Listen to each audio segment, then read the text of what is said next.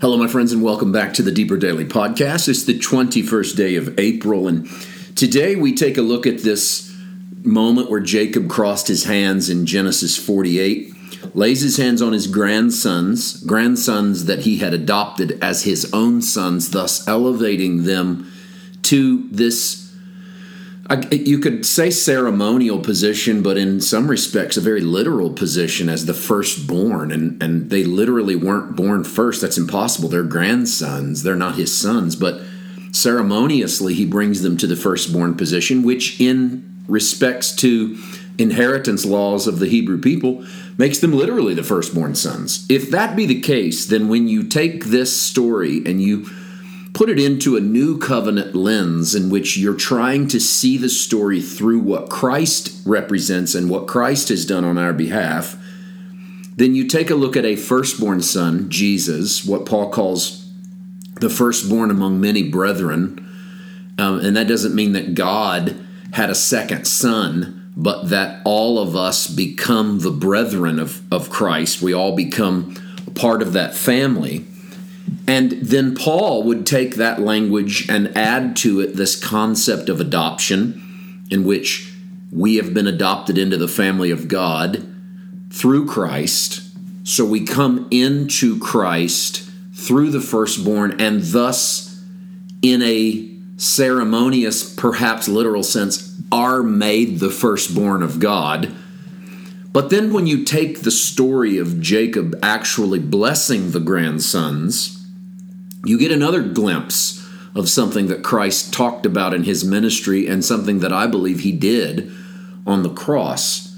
Jacob crosses his arms over so that his right hand blesses the younger son and his left hand blesses the elder son, thus effectively elevating the younger son into the position of the first son. Jesus says in the Gospels that the kingdom one of the definitions of the kingdom, and there are multiple definitions of what the kingdom works like, looks like, feels like, responds like throughout the Gospels.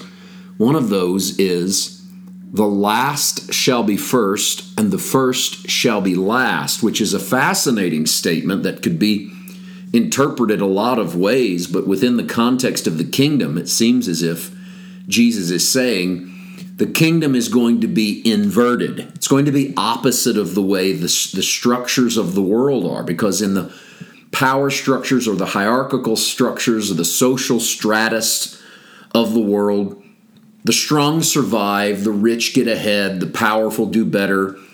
Those who are weak, lowly, backward, ignorant, poor, they go to the bottom and then everyone sort of climbs on top of them. That's how the world works. That's what we call, quote unquote, the real world. Jesus introduces the kingdom, and he does this really in a counter move to some of the conversations he's having with his disciples who say things like, Oh, which of us gets to be the greatest in your kingdom? A statement that makes Jesus, I think, sick to his stomach. He says, You don't understand how my kingdom works it isn't about who gets to be the greatest. He says, if you want to be great in my kingdom, you must become the servant of all, which is another way of saying, if you want to see how this power structure works, flip the pyramid upside down, where it isn't about climbing up through looks and money and power and influence. It's about serving and therefore in that kingdom, the last shall be first, the first shall be last. That which has become accustomed to getting to go first because of its wealth, looks, intelligence, power, influence. Now, in the kingdom, that gets you nowhere.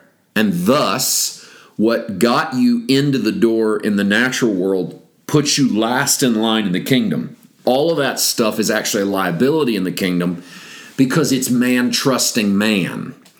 Whereas the kingdom of God is flip it around. He who would be last, the last shall be first, the first shall be last. That last, that which under the under the definition of the systems of the world would be the last worthy person becomes the first worthy person because they have none of those natural things to fall back on. Therefore, when Jacob crosses his hands, he puts the inheritance blessing, the right hand, that what Isaiah called the righteous right hand.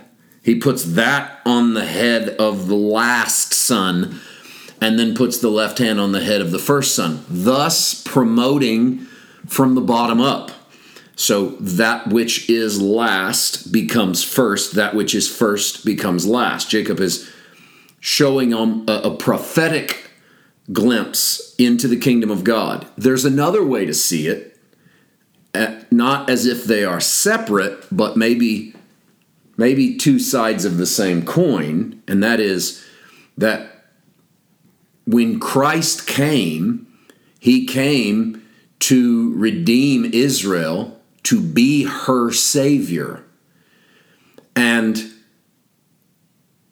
at best, the prophetic language seems to uh, see the Gentiles as someday they get to come in too. But at Calvary, it's almost as if God crossed his hands and not pushed Israel back as much as pulled forward the rest of the world, so that what is happening on the cross is not merely a sacrifice, sort of a scapegoat for Israel or an atonement day sacrifice, but rather a universal sacrifice for all, pulling in both his Jewish accusers and his Roman accusers, pulling in the Jew and the Gentile. Sort of a hands crossing over to bring to the forefront all of those through the cross, to bring to the forefront all those who have been left behind, stepped on, marginalized, forgotten about. Once again, God crossing his hands at Calvary, doing the unexpected, so that what happens there is not what man thought will happen. Um, so as Jacob says to Joseph, listen, I know what I've done. And and the older shall become a great people. This is verse 19 of Genesis 48. But the younger shall be greater than he, his descendants shall become a multitude of nations. And I think he's speaking beyond just Israel there. The descendants of that right hand crossover will become a multitude of nations. That's us, a multitude of people from nations all over of all time. Tomorrow, Long Form Friday, we'll introduce it and we'll play it for you. I hope you'll come back and check us out. See you then. God bless.